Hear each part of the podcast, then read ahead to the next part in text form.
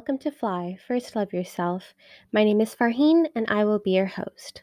Recently, I've been seeing an uproar of stories about abuse, sexual harassment, racial discrimination, and bullying on social media.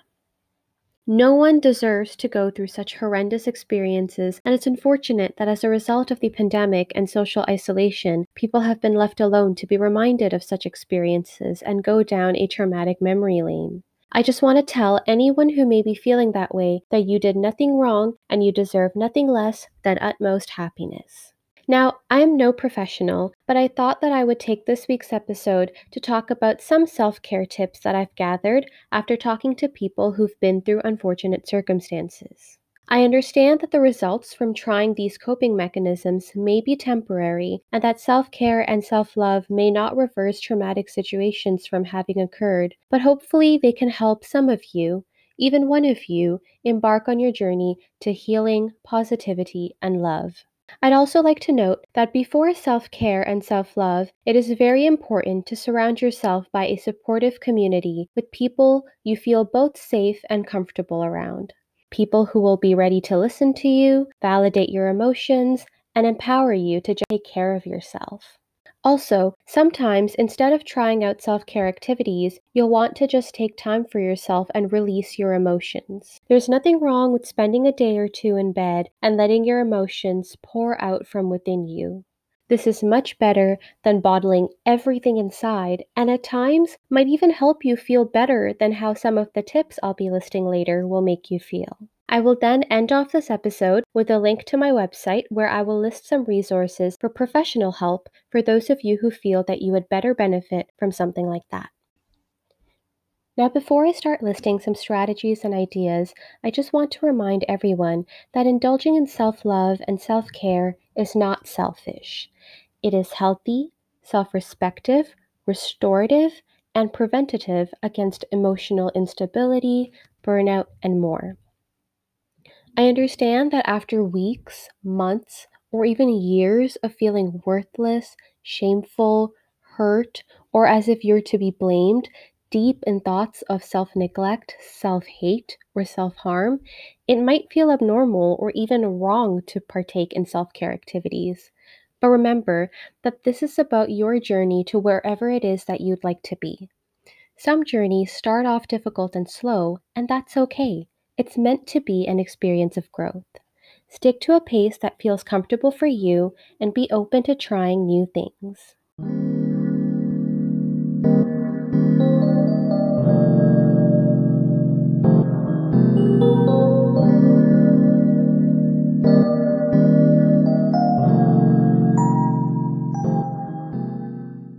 Now, I've decided to divide the tips into three sections low impact, medium impact, and high impact.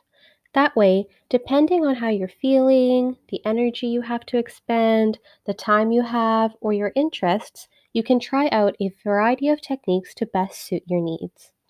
Some of these techniques may not work for you or might even be triggering, and I understand that that can be both hard and frustrating. Therefore, I advise you to use your own discretion and hopefully the goal of feeling good or better upon completion of the activities may help with some motivation. So, for some low impact activities, taking a 10 to 15 minute break from what you're doing, whether it be work, household chores, scrolling through social media, whatever, it could help to just close your eyes, focus on your breathing, and even follow through some guided meditation. This could potentially help distract you from overwhelming thoughts or feelings and help come to a cool. Another great distractor could be binge watching videos, shows, and movies on YouTube, Netflix, Amazon, Crunchyroll, or whatever platform you prefer, or even just rewatching reruns of some of your favorite sports games. Sometimes forgetting about your own world and becoming invested in a fictitious world and its characters, or forgetting about your own challenges and watching your favorite athletes defeat their own challenges can help out with distraction, inspiration, and motivation. Some people also feel that music helps them a lot. Others have found that naps really help them. With lots of late nights and active thoughts, rest is something many victims don't get. You deserve some time off from all the tension and worries to just recharge. Spending time with pets, deleting apps that drain your energy, focus, and time, and reaching out to a safe friend or family member are other techniques that people have found to work for them. Now, for some medium impact activities, similar to binge watching shows or movies, reading is a great distractor as well. Washing your face, brushing your teeth, taking a shower, and changing into new clothes could also just help you feel refreshed. If you'd like, taking a bath could also promote similar feelings while creating a calm environment. Why not add some oils and bath bombs into the mixture? Eating your favorite food could also be nice to treat yourself. Good food is always great for cheering up. Writing a letter for self forgiveness is also a wonderful strategy. Actually, once in a mentoring group I was a part of, I was asked to write a letter to a friend who was going through a tough time. I wrote a long, meaningful letter in hopes of cheering up a friend, but at the end of the session, I was told that the letter I wrote was actually meant to be for myself. And to be honest, we're always so much nicer to other people before we are to ourselves. And writing letters to ourselves time to time to just reflect on how much we've grown, how proud we are of ourselves for how far we've come, or to just encourage ourselves can go a long way. Another thing that might also help is decluttering and cleaning your house or room.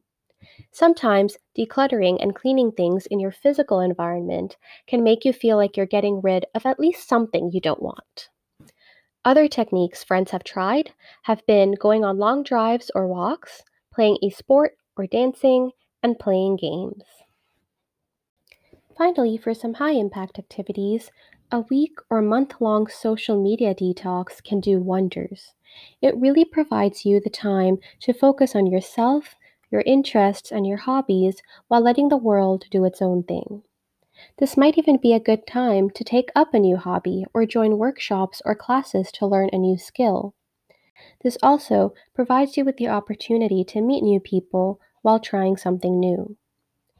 Journaling, whether it be on a notebook, on the computer, on your phone, a scrap piece of paper you'll just throw away after, whatever it is, to just get all emotions out of your head and into writing form could also really help express your thoughts and feelings.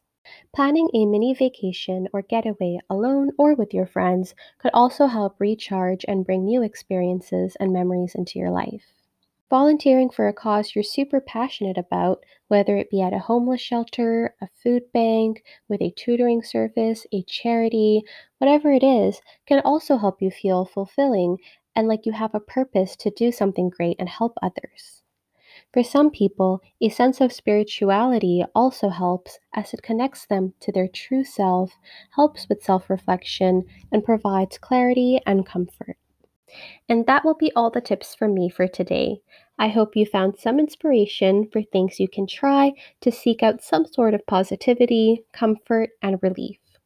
Once again, I want to remind you all that you didn't do anything wrong and that you deserve all the good in the world.